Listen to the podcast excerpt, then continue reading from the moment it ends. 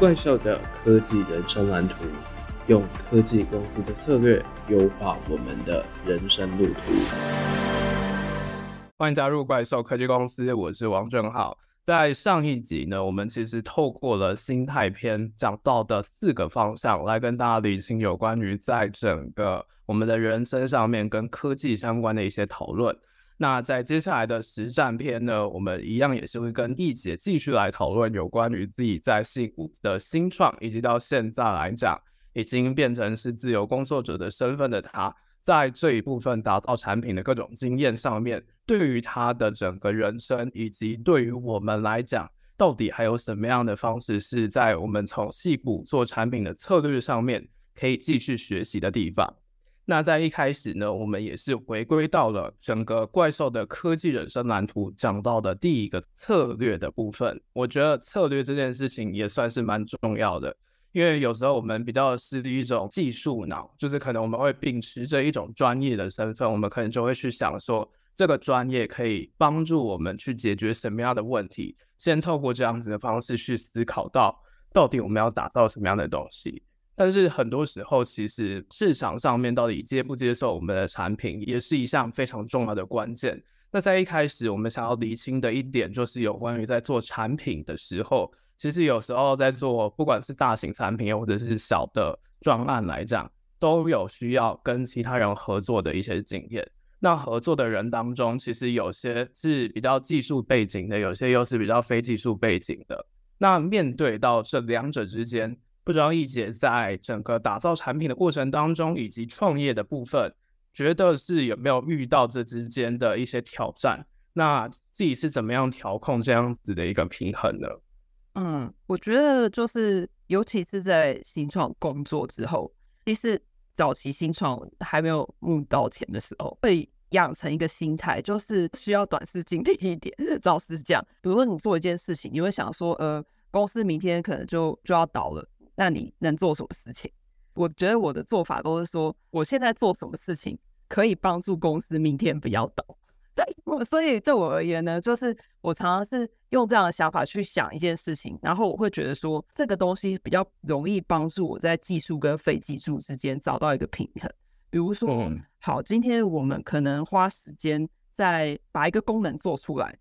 然后呢，做这个功能的时候呢，我会想办法说能够。最快速的做出来，因为这个功能如果说是可以赚钱的话，那接下来我们有了钱，我们就可以把这个功能打造的更好，或者是更完善。所以在那个技术方面的话，我就会比较就是稍微说，就是比较花那么多心思。就是如果是一个可以快速达到我目标的技术，我觉得完全 OK。当然一开始的时候会觉得说会很在乎自己的专业，就是很多我觉得专业人士都是这样。会对自己打造的产品会有一定的要求，会觉得说，OK，我一定要这个扣有多好啊，或是用什么样的技术啊什么的。可是当我开始在新创工作的时候，其实就发现说，你要经常的去摒弃技术跟专业，你真的是会觉得说，明天公司就要倒了，我现在能够做什么？那怎么样可以快速让公司要倒？这个这个就是可以帮助你找到一个平衡。这个其实也算是一个蛮难掌握的点，就尤其有时候，我觉得还有一个值得思考的点，大概就是我们要怎么样在商业模式可不可以赚钱的这个方面，跟到底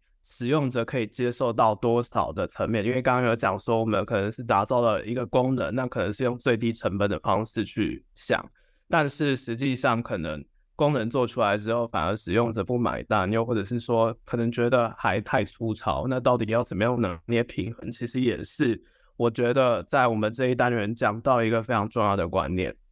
那再来，刚刚讲的是比较是一个工程师在工作上面要去调配这两者之间的事情。那我觉得换到比较大的层面，可能是一个 team 的时候，也是必须要去做到跨部门沟通，又或者是跨团队不一样职能。不一样的工作角色的时候，也是必须要去做出一些平衡的。那在这部分的跨领域合作，也想要请教一下易姐的经验，有没有什么样可以帮助我们更好的合作呢？我之前比较有印象的合作的案例，就是跟设计师，因为设计师他们自己的专业就是东西要美观，或是他会希望使用者经历某一种体验，体验有点像是比较全面性的。我这个现在讲的这一个，嗯，是一个案例，就是不一定所有的设计师我讲。但我遇到的案例是说，对他而言，就是使用者经验是要很全面性的，不能说只是一小块东西。比如说我们在讨论某一个功能的时候，他会想要全面性的来看，他不想要只看那个小功能。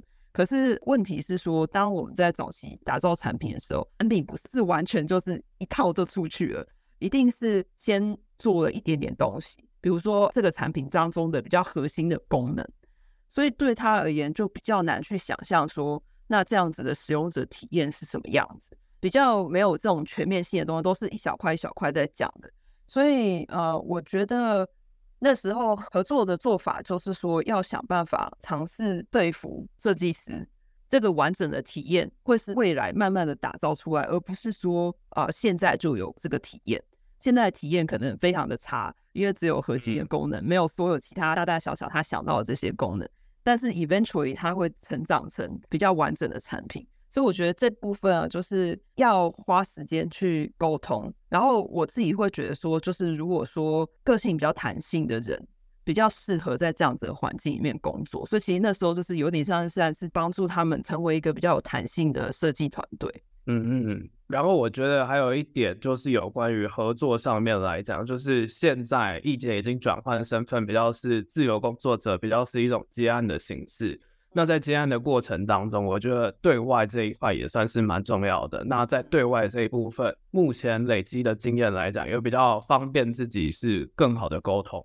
有一些客户，他们的组织本身有一些问题。其实我觉得这件事情当做一个顾问也是蛮有趣的，就是因为你是一个局外人，嗯、所以当你呃加入他们的时候呢，就很清楚的看到这个组织里面有的一些问题。那我可能就会遇到一些问题，是说啊、嗯，这个组织它其实是有一个 blaming culture，就是会互相责怪，哎，这最后可能会责怪到我身上，因为毕竟我是外人，嗯、最好怪。嗯，那啊、呃，我觉得在处理这些东西的时候，最好的方法就是要先先明哲保身，要先保护自己，然后再来就是说呢，他有这样子的 culture 的时候，你也必须要想办法，就是。帮助他们去回归到事情的本身，会一直提醒他们说：“哎，我们现在是要解决这个问题，我们现在不知道找谁做错了什么事情，我们现在要赶快解决这件事情。因为你如果不赶快解决事情的话，你可能影响的是你的客户。就是要让他们想到说，其实你们有这样子的问题，或者有这样子的 priority，呃，优先次序。对对对，就是你要搞清楚你的优先次序，你的优先次序是解决这个问题，而不是找出谁做错的事情。”这不是你现在的优先次序，所以我觉得帮助客人去了解这一点，其实也是对我有好处的啦。因为这样子的话，我就是可以比较赶快 focus 在把这个事情解决上面。嗯，这一点就让我想到中期的微软。其实也都是蛮多这种 blaming 的文化。那其实他们在整个调整他们的整个组织架构以及企业文化当中，也是可以去看到这件事情的重要性。就是真的不能只是有这样子的 blaming culture，然后就是有些事情，其实在合作上面，可能有时候要放心的去交给某一个人授权，不要那么怪来怪去的那种心态也是蛮重要的。那我也想要请教易姐一点的，就是很多人会讲。微观管理这件事情，micromanagement，就是我们可能会比较插手，是说觉得你如果不这样子做，可能就会比较不好，以至于我们会有过多的干涉。那这种干涉，一方面来讲，可能就是老板自己事情太多，然后他又要管这么多，他自己可能会身心俱疲。那员工来讲，他又很难去做他自己想要做的事情，又或者是说，他就被整个框架局限住了。那想要了解一下，就是。易姐怎么样看整个自主性这一块跟放手授权这件事情？我觉得自主性跟放手授权啊，是建立在一个信任的关系上面。老板没有对员工有信任的话，就会比较容易有 micromanagement。然后这是第一个，第二个会发生这件事情的状态是，老板自己本身非常的没有安全感，也会造成这样的情况。因为当你想要掌控每一件事情的时候，其实是反映着这个人。他其实是没有安全感的。然后我其实因为我自己有经历过这种阶段，就是会想要控制所有东西，所以其实我自己心里面能够了解说，为什么会有主管会 micromanage，因为他就是觉得他没有任何事情他可以控制，他想要办法控制更多事情。这一点的话，就是第一个刚刚讲到说信任，信任要怎么样达成？以主管这边的来说的话，能够找到适合的人才，比如说他够专业，然后还有就是你知道他了解公司的大方向，我觉得这蛮重要。然后而且重点是有专业，然后了解公司的大方向，然后还可以朝着这个方向执行，这三点就会是比较合适的员工。那员工这方面的话呢，我觉得能够让主管信任的方法，当你遇到这种比较 micromanage 的人，让他对你信任的方法就是让他知道你在做什么，然后还有让他知道说你非常清楚的知道你们的目标是什么。作为员工，但你一直让老板知道说哦，你现在在什么样的状况，或者是你知道这个大方向是什么，其实也会帮助他们会感觉比较安全感一点，就是他好像可以掌握一些事情。所以像比如说，这其实我也是有在用在。就是客户上面，就是说我其实会一直主动跟客户回报，就是我现在状况，我现在在做什么。最主要的原因就是因为想要建立这个信任感。我可以理解说客户有时候会觉得说，哦，你就是不知道在干嘛，所以我会为了说不要让他们 micromanage 我，我先跟他们回报说我在做什么事情。这样子的话呢，他们就也感觉会比较安心。对，彼此都必须要建立整个信任的关系。会讲到这一点，其实也就是跟我最近在看创业这条路，就是一本也算是创业来讲蛮经典的书。其实当中就有讲到说，非常多的企业之所以会在一开始可能一开始撑下来的企业就不多，然后到了第二年、第三年之后，基本上就是整个带几乎都死了的状况。到底为什么会这样子？其中一个很大的原因，真的就来自于是说。创办人真的太想要去掌管一切，然后就是也不懂得去运用系统的力量。就是到了后期之后，规模化之所以非常重要的原因，就是因为不管做到什么样的程度，其实已经都不能用一开始的那种小规模的方式去打造。其实整个组织的架构跟心态都必须要去做出调整了。所以我觉得在这一块也是我们在看待这样子 micromanagement。一个很重要的启示就在于是说，不同的整个阶段来讲，整个心态、整个组织的架构有没有打造出一个好的系统，也是非常重要的一件事情。那在接下来的部分，我们要讲到的是有关于在产品开发上面也是蛮关键的一件事情，就是在打造产品，通常一开始在想的时候，就是要想说这个产品必须要做出一些差异化，必须要有亮点这件事情。那我觉得呃，在这一关来讲，其实又回到刚刚讲的那个内卷，就是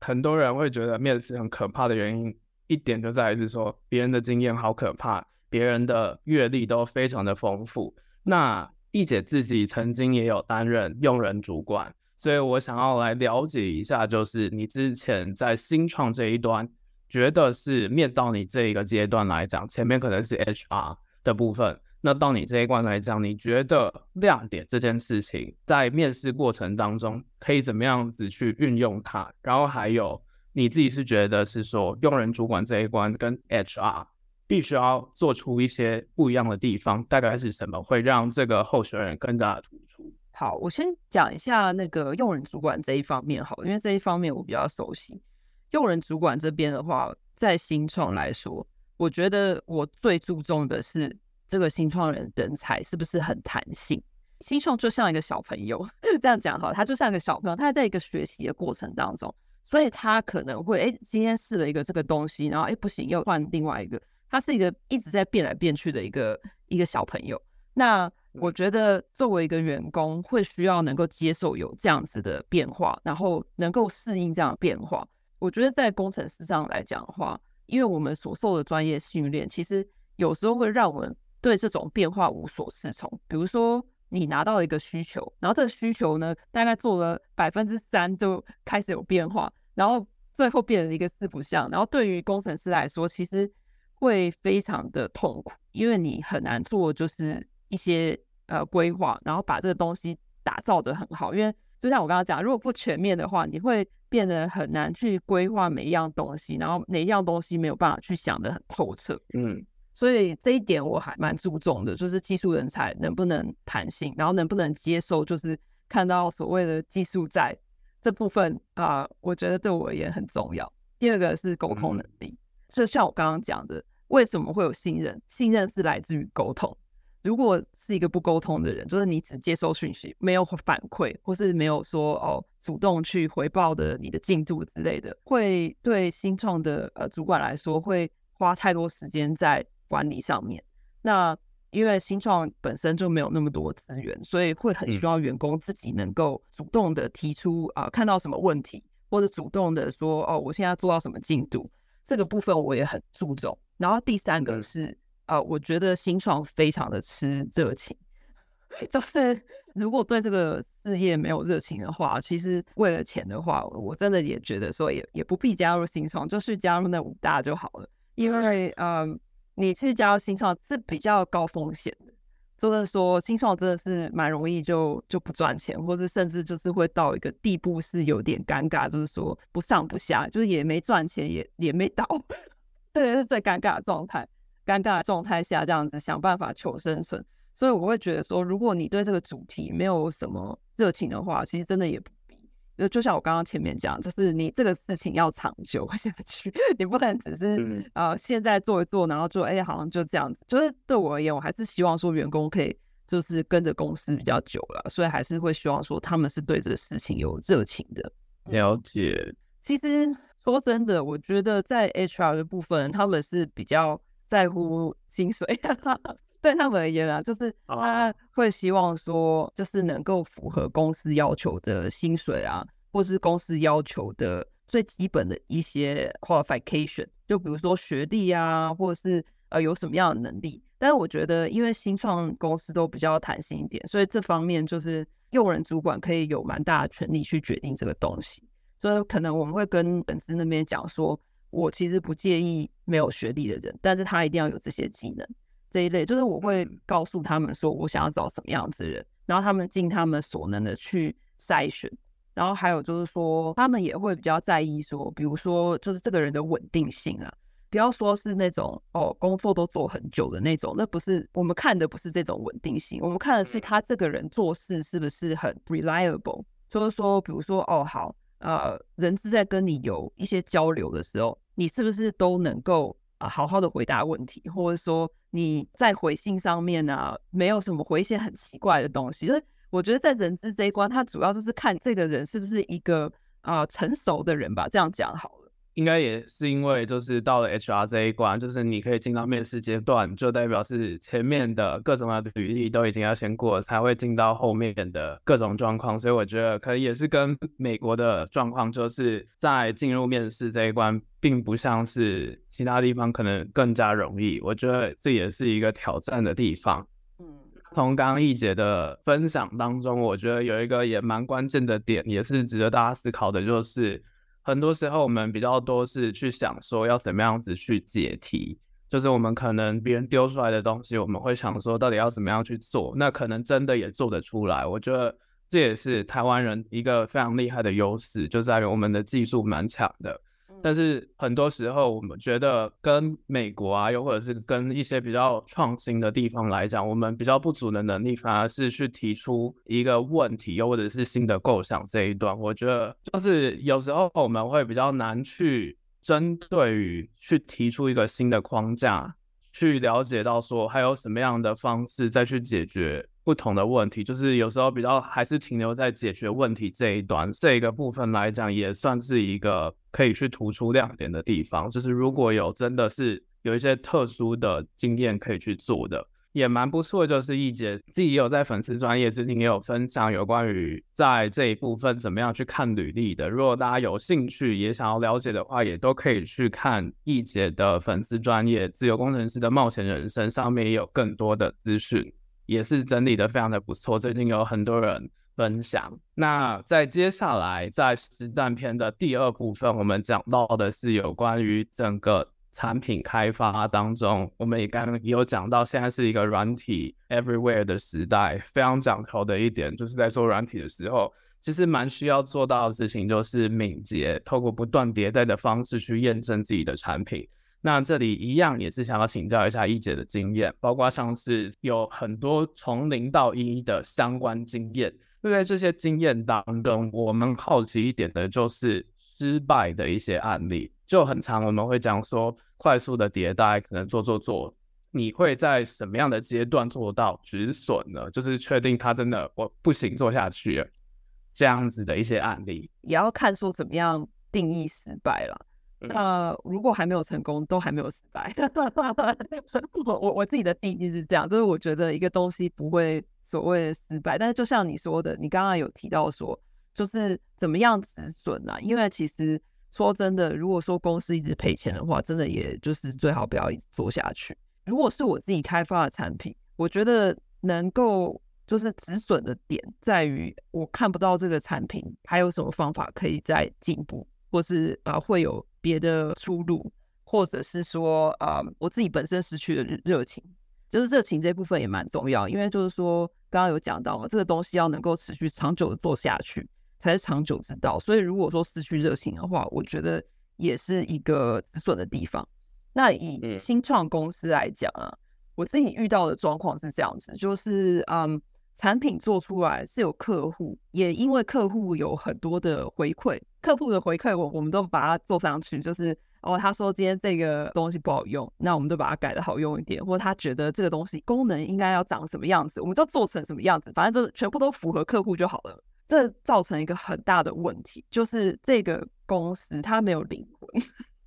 他没有一个北极星目标，他的目标就是啊，完全就是客户说什么就做什么。那这造成了一个很大的问题，就是说我们的东西是有可能会变成是一个比较符某一个特殊的客户，它变成有点像是接案公司，接案公司做的东西都是完全为那个客户所打造的。那我觉得你的新创公司变成那个样子的时候，其实你也已经不是一个在做产品的新创公司，比较像是在为客户接案的公司。这这样讲有懂吗？就是它比较像是一个 agency，一个 consulting agency，而不是一个就是有自己的产品的公司。理念文化那些都没了。对，所以我觉得啊。Um, 就是在呃快速迭代的过程当中，当然客户的意见非常重要，但是也要一直去思考说你的公司的灵魂是什么，什么东西才是你公司的主要业务？因为我们可能做了很多次要业务的事情，主要业务都没做，都在做次要业务。这个东西就是最后它没有任何核心功能，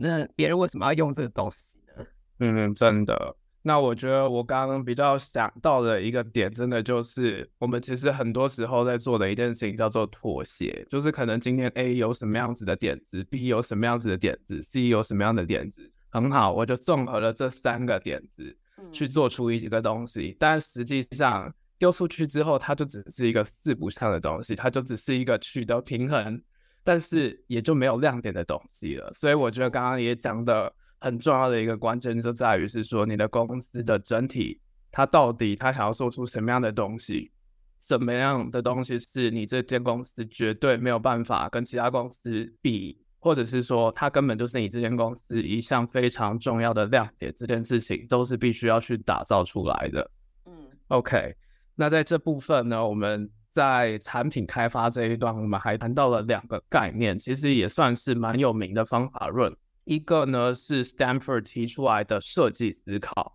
设计思考它比较像是一种我们透过先去了解到这个市面上有什么样子的问题，先有这个问题意识之后，我们再去想说怎么样的技术可以帮助我们去解决这样子的问题。那另外一个是 Berkeley 的做法，比较是精神创业，它是先从我们有什么样子的技术，做这个技术当做是一个核心，然后再去想说。市面上有什么样的问题，我们可以透过这个技术来去解，这样子的思考方式。那会想要聊到这一点的原因，是因为现在的 AI，GAI 的 ChatGPT 来讲，其实给予非常多的人来讲，算是一个震撼弹。因为其实我们从前的开发方式，又或者是说我们可能在做任何事情上面来讲，其实它更让我们去察觉到，我们好像只是要把一个东西输进去。它可能大概就会给我们一种方向。那如果是在打造产品这一端，当我们每个人其实都有这样子的工具，可以做出类似的事情的时候，到底差异点在哪里呢？那这个亮点又要怎么样做出来？所以其实现在也有蛮多人是选择是透过设计思考的方式，去从同理心下手，先去思考整个社会上面需要解决什么样子的问题。那想要知道易解的经验来讲。有没有在创业的过程当中使用这样子的方式呢？嗯，还蛮有趣的，就是因为郑浩在跟我讲这个设计思考的时候，其实我对设计思考的概念是比较模糊的，因为其实这个比较像是 UI UX 这一部分的领域的事情。然后，其实，在工程师这一端，我们就比较少接触到。那我接触到的时候，其实主要是因为我会跟其他的设计师或是产品经理这一类的去交流啊，然后一起合作，才比较有接触到这一块。那时候我会觉得说，嗯，没有错，就是以人为本的这一块啊，其实是非常重要的。就是你的产品打造出来，其实就是人来用嘛，所以它必须要解决某一种问题。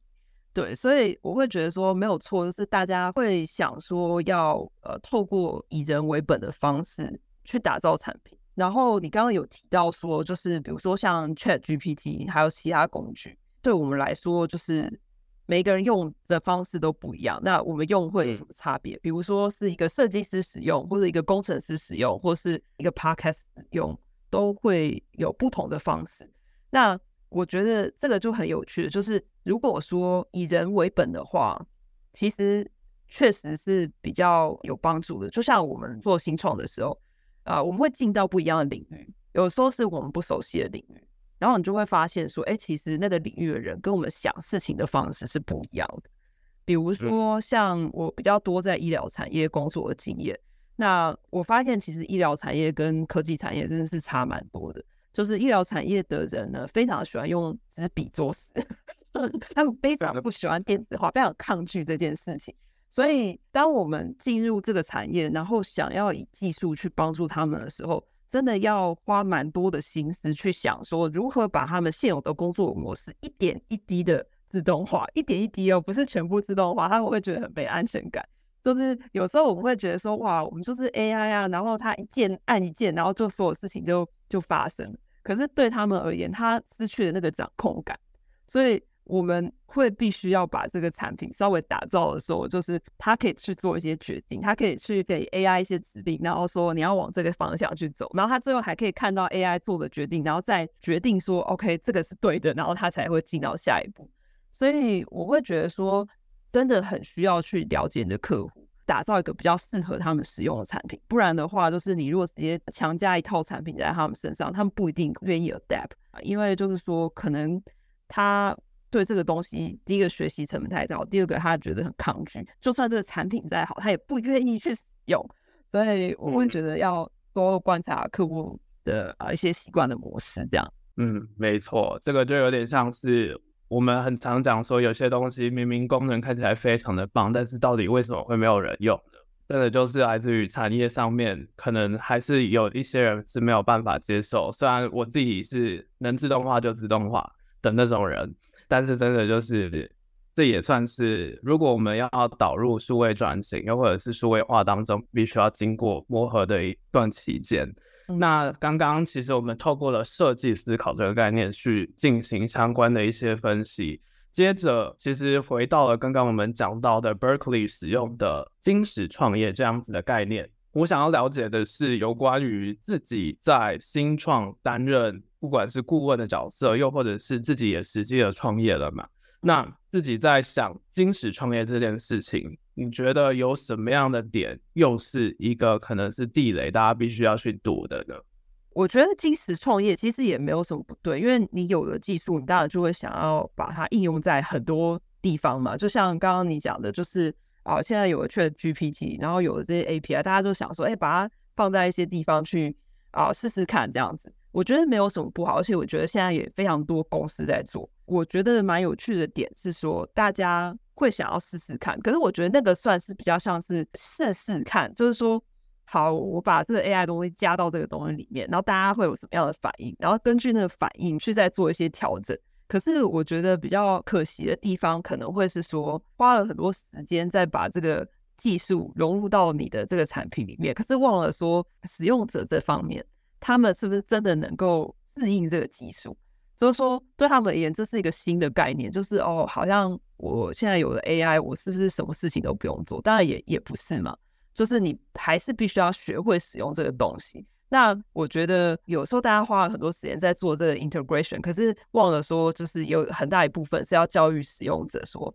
哎，这个东西是一个新的技术，然后帮助他们稍微在这个新的技术上有所了解。因为比如说像使用 AI 好了，你可能会觉得说，那就给他们用啊。但是后来，就像你跟我都有用过 ChatGPT 嘛，那我们可能都会发现说，哎。不是说我教他做什么，他就会做什么，就是你还是需要一点时间去了解这技术，然后去学习怎么使用它。那我觉得以功能来说也是这样子，就是你把 AI 加到那个功能里面没有错，就是也许你就点一下说哦，用 AI，然后它就会出来一些东西。可是是不是使用者真的想要的？然后怎么样可以帮助使用者可以达到他们真正想要的目标？我觉得这个是比较容易啊、没有看到的部分。必须还是要有一个阶段性的适应期，让整个使用者跟开发者之间是彼此是可以沟通的，然后也知道为什么要使用这样子的技术。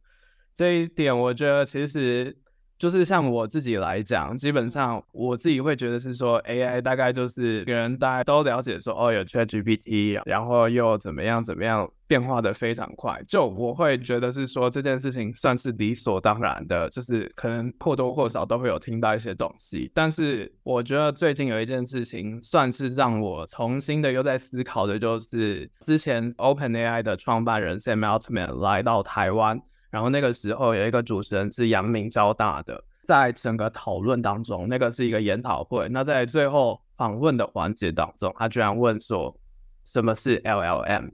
这个比较是一种 basic 的问题，所以这里也就让我去思考到说，其实有时候并不是我们可能比较 early adopter 的人会去思考到的东西，其实是跟比较没有在这个圈子或者是关注这些事情的人，也是必须要去。有一些时间上面的沟通，这一点也算是呼应一节刚刚讲的，有关于金石创业当中，如果是以 AI 这个例子来讲，我们必须要去理清的地方。